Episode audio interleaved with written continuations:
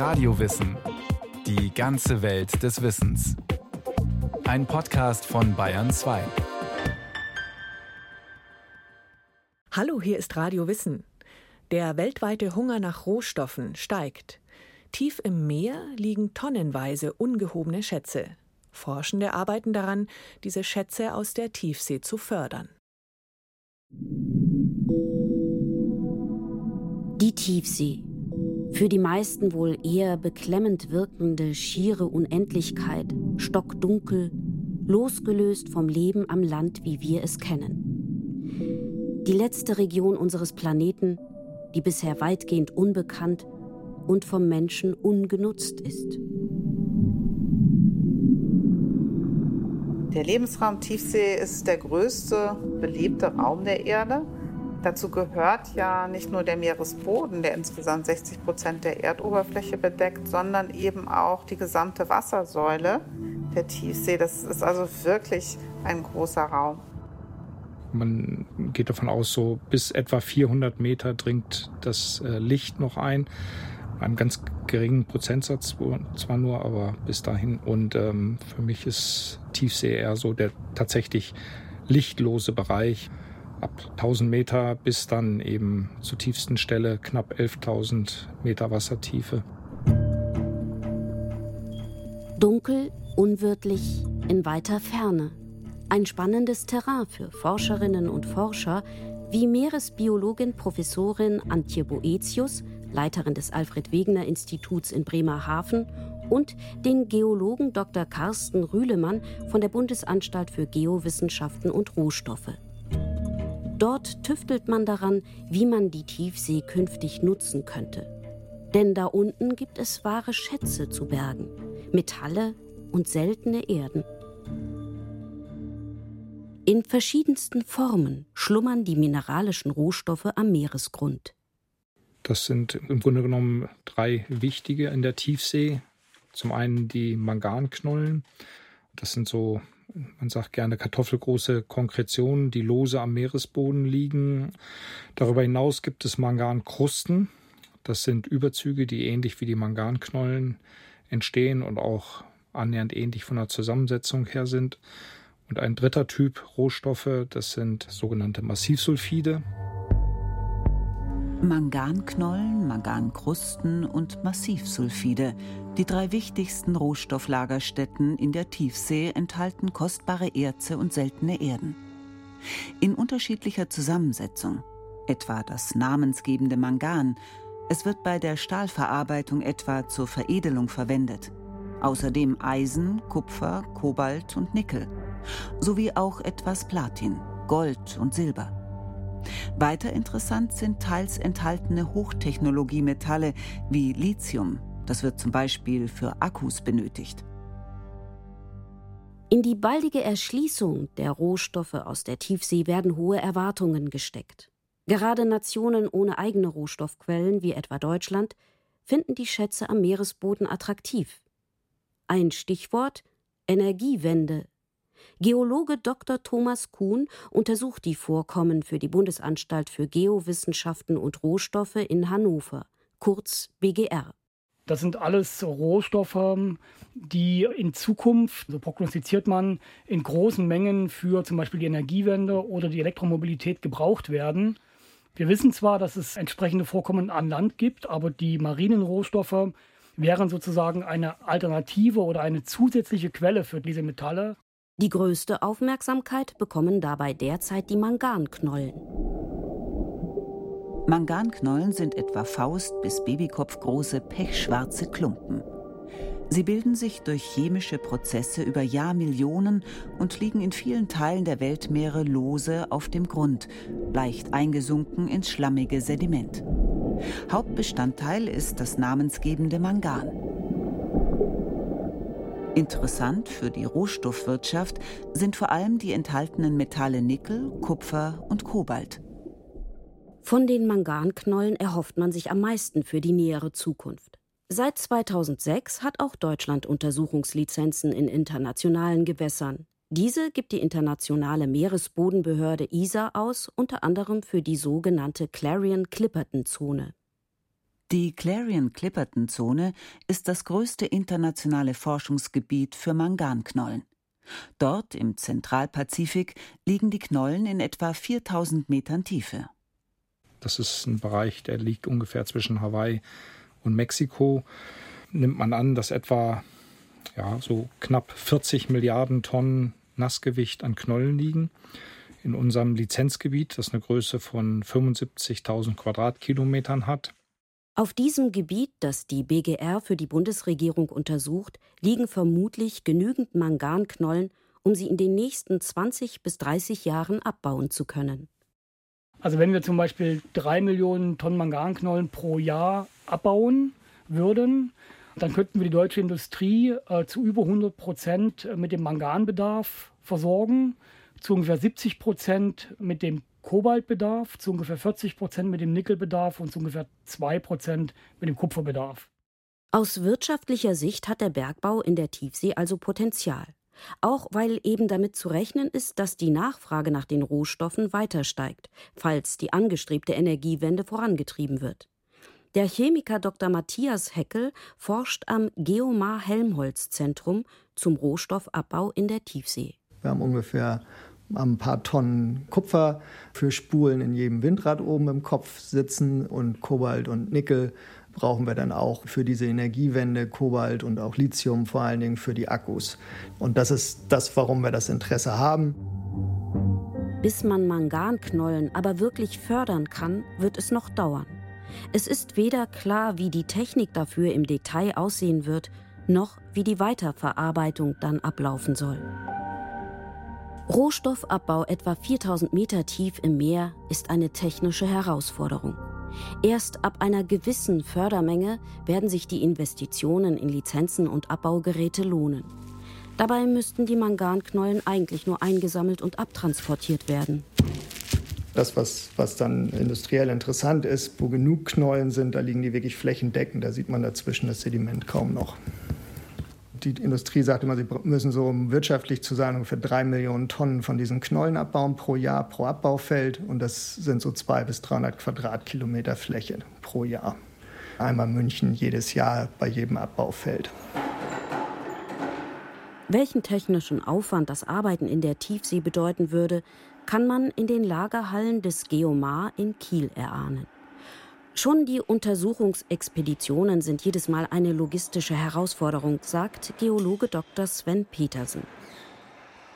Er steht vor einem gut überkopfgroßen kastenförmigen Gerät, einem ferngesteuerten Tauchroboter ROV genannt.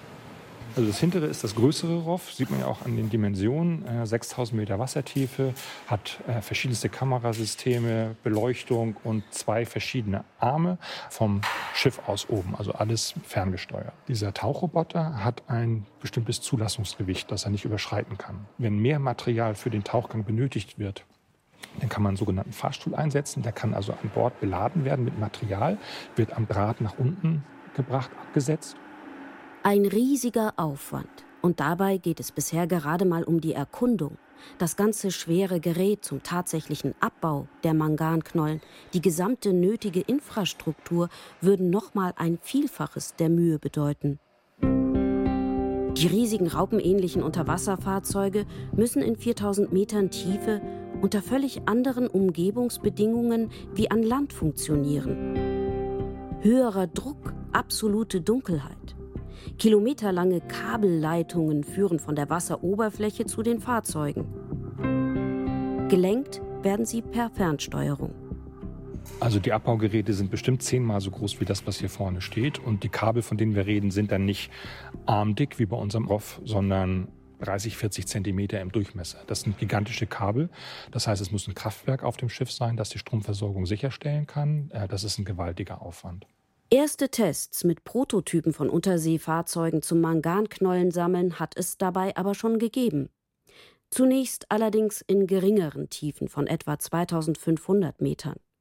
Bald sollen die sogenannten Kollektoren auch in der Clarion-Clipperton-Zone zum Einsatz kommen, erklärt Matthias Heckel. Diese Kollektoren fahren den Meeresgrund entlang und baggern dabei die Manganknollen ab. Der Prototyp, der jetzt getestet werden soll, Der hat fünf Meter Breite, fünf Meter Höhe und ist acht Meter lang. Und das ist ungefähr 1 zu 4. Und in diesem Fall ist eine der Techniken, die, die jetzt getestet werden soll, ist, dass man mit einem hohen Wasserstrahl über diese Knollen streicht. Dadurch entsteht halt ein Unterdruck, der die Knollen ansaugt. Und dann gehen die in den Kollektor, dann wird das Sediment davon abgetrennt und am Ende würden die Knollen über so einen großen Saugschlauch nach oben zu einer Förderplattform transportiert werden. Ende des Jahres soll es soweit sein. Eine belgische Firma will einen Kollektor im Zentralpazifik testen. Neben den derzeit favorisierten Manganknollen wird auch über den Abbau von sogenannten Mangankrusten nachgedacht. Mangankrusten. Sie enthalten im Prinzip die gleichen Rohstoffe wie Manganknollen. Auch bei den Krusten sind es vor allem Nickel, Kobalt und Kupfer, die sie wirtschaftlich interessant machen. Im Unterschied zu Knollen sind Krusten allerdings eine Art steinähnliche Panade an unterseeischen Bergrücken, fest mit dem Untergrund verbunden. Das macht den Abbau schwerer und wirtschaftlich bisher wenig attraktiv kann man hier so ein bisschen sehen. Man hat also ein weißes Substrat, das ist das Gestein, auf dem die Mangankrusten drauf wachsen. Die sind hier in dem Fall zwei Zentimeter dick. Jetzt müssen Sie sich vorstellen, Sie wollen das abbauen, dann müssen Sie sicherstellen, dass Sie die Mangankruste von dem Substrat, wo da keine Metalle drin sind, oder zumindest nicht die, die wir haben wollen, abgetrennt wird. Fällt mir auch schwer, mir vorzustellen, wie das gut funktionieren soll, kontinuierlich, wenn ich die Flanke eines Berges hochfahre. Auch die dritte potenzielle Rohstoffquelle in der Tiefsee, die sogenannten Massivsulfide, lohnen sich eher nicht für den baldigen Abbau in großem Stil. Massivsulfide unterscheiden sich sowohl in ihrer Zusammensetzung als auch in ihrer Entstehung deutlich von den Mangankrusten und Knollen. Sie entstehen im Laufe von Jahrmillionen an den sogenannten schwarzen Rauchern, bergförmige Schlotstrukturen, die man in der See da findet, wo es starke vulkanische Aktivität am Meeresgrund gibt oder gab. Dabei werden, grob gesagt, Erze aus dem Erdinneren ausgewaschen, die sich dann langsam ablagern und Massivsulfide bilden. Das wird die Rohstoffversorgung Deutschlands oder Europas nicht beeinflussen. Das ist bei Manganknollen eventuell etwas völlig anderes. Momentan geht man in der Bundesanstalt für Geowissenschaften und Rohstoffe davon aus, dass international bis etwa 2027 mit der Förderung von Manganknollen begonnen werden kann. Auch an deren Aufarbeitung wird bereits geforscht. Offshore wird man lediglich die Manganknollen äh, bergen, auf einem Schiff die Knollen bis zum gewissen Grade entwässern und dann auf Transportschiffe überführen und an Land verbringen. Dazu wird man neue Fabriken bauen müssen, weil es eben entsprechende Aufbereitungsanlagen für diese Manganknollen nicht gibt. Die noch etwas kniffligere Frage, die parallel zur Abbautechnik für Manganknollen also geklärt werden muss, lautet, wie lassen sich aus den schwarzen Klumpen aus der Tiefsee überhaupt die einzelnen Rohstoffe extrahieren? An dieser Entwicklung sitzen die verschiedenen Lizenznehmer schon seit 15 Jahren, kann man sagen. Und äh, wir würden also die Knollen aufschmelzen bei ungefähr so 1500 Grad Celsius.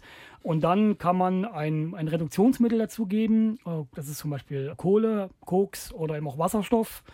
Und kann die Metalle reduzieren, sodass ein Metallbad entsteht, in denen sich die Metalle Kupfer, Kobalt, Nickel und Eisen ansammeln. Und das kann man dann abtrennen. Die Metalle müssen dann immer weiter getrennt und zur Verarbeitung abgeschieden werden.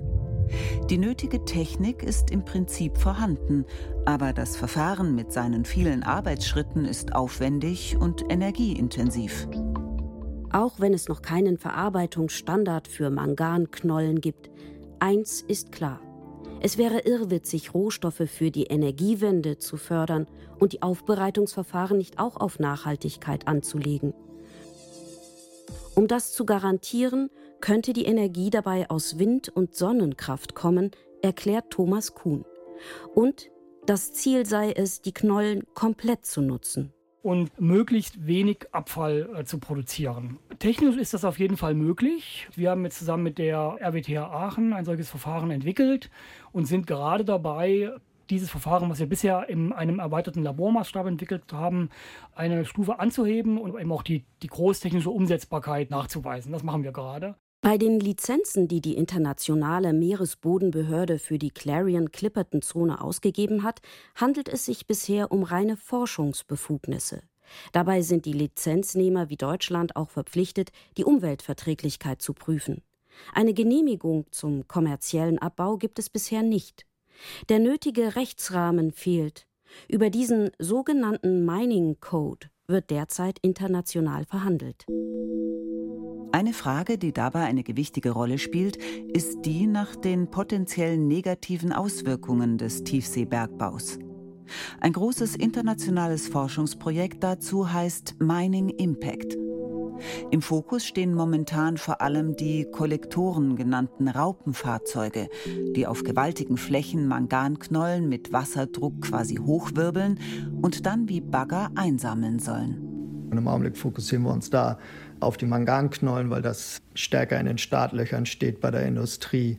Ja, und da gucken wir uns eben an, was ein zukünftiger Bergbau an Umweltauswirkungen hat. Also welche Flächen abgebaut werden, wie man sie abbauen könnte, um den Schaden zu minimieren, weil man eben wie bei allem Bergbau eben auf jeden Fall in diesem Fall die Oberfläche vom Sediment, die oberen 10, 15 Zentimeter abträgt und mit ihm auch das gesamte Leben. Im Klartext heißt das, da wo Manganknollen abgebaut werden, regt sich tatsächlich erstmal nichts mehr. Betroffen sind alle Lebewesen von Bakterien über Schwammarten, die im Manganknollengebiet wachsen, bis hin zu bestimmten Tintenfischen. Das bestätigen auch die Forschungsergebnisse des Alfred Wegener Instituts für Meeresbiologie in Bremerhaven. Antje Boetius ist die Leiterin. Unsere Studien haben gezeigt, dass wenn man Manganknollen absammelt, wenn man also den harten Untergrund wegnimmt, dass dann eine ganze Vielzahl von besonderer Lebewesen auch nicht mehr vorkommen kann. Und das Besondere ist ja eben auch, dass Manganknollen Millionen von Jahren brauchen, bis sie zurückwachsen. Das heißt, wenn man einmal erntet, dann bleibt eben nur Schlamm zurück. Diese unmittelbaren Auswirkungen kann man sich auch jetzt schon sehr gut ausmalen. Und auch mit langfristigen Schäden ist zu rechnen. Klar ist, dass es nicht nur Jahre, nicht Jahrzehnte, sondern vielleicht sogar Jahrhunderte oder noch länger dauern wird, bis dort, wo Rohstoffe gefördert werden, wieder Leben stattfindet. Und die Auswirkungen auf größere Kreisläufe in der Tiefsee sind bisher noch nicht wirklich abzuschätzen. In der Studie, die wir gemacht haben, haben wir einen Ort wieder angeschaut, bei dem 25 Jahre zuvor einmal experimentell auf einer Fläche von anderthalb Quadratkilometern Knollen verschoben, abgepflügt wurden. Und wir haben festgestellt, nach 25 Jahren sind eben noch nicht mal die mobilen Tiere wiedergekommen. Und das Erstaunliche bei unserer Studie ist, nicht einmal die Bakterien, also die Mikroorganismen, konnten wieder die Oberfläche des Meeresbodens so besiedeln, wie es war, bevor die Knollen abgesammelt wurden. Und der Abbau von Manganknollen ist dabei nicht nur im eigentlichen Abbaugebiet ein Problem, sondern auch in der weiteren Umgebung. Die Maschinen, die für den Einsatz am Meeresgrund geplant werden, wirbeln Schlamm und Sediment auf.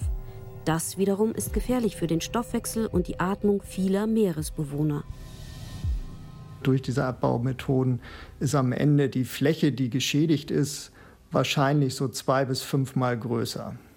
Und das sind so eine Größenordnung, das machen wir global im Augenblick nur bei der Abholzung des Regenwaldes. Da liegen wir auch so bei 600, 700.000 Quadratkilometer pro Jahr, aber insgesamt.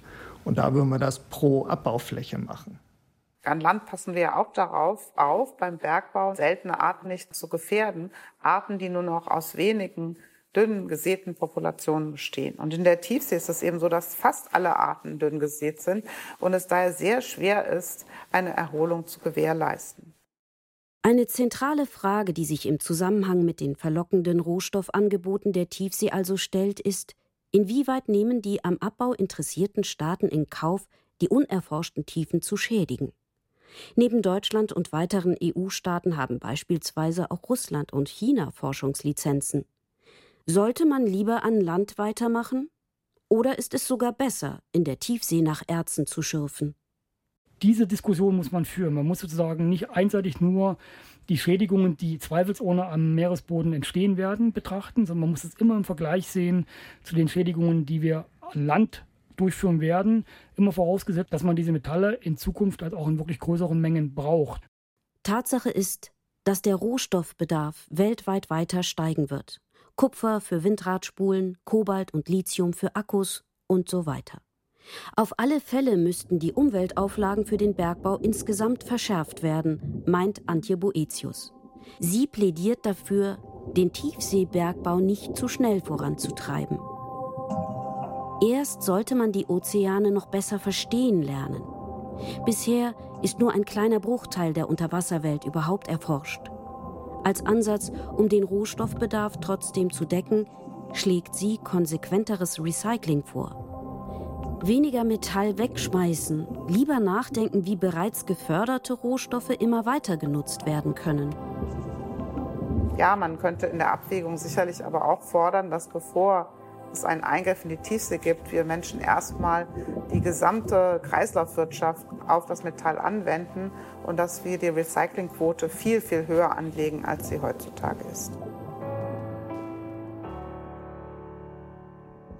Wie die Bedingungen für den Rohstoffabbau in den Tiefen der Ozeane aussehen werden, darüber müssen sich die 168 Mitglieder der Internationalen Meeresbodenbehörde einigen. Es geht um Regelungen für die Umwelt, und auch für die Wirtschaft. Etwa um die Frage, wer darf, wie lange, wie viel und unter welchen Bedingungen abbauen. Oder auch, gibt es einen Ausgleich für Staaten, die vom Rohstoffabbau in der Tiefsee unter Umständen negativ betroffen sind? Die nächsten vertraglichen Weichen sollen noch in diesem Jahr gestellt werden. Gelingt eine Einigung, könnten tatsächlich bald Bagger vordringen in die wenig einladende, stockdunkle Welt tief unten und weit draußen in den Meeren.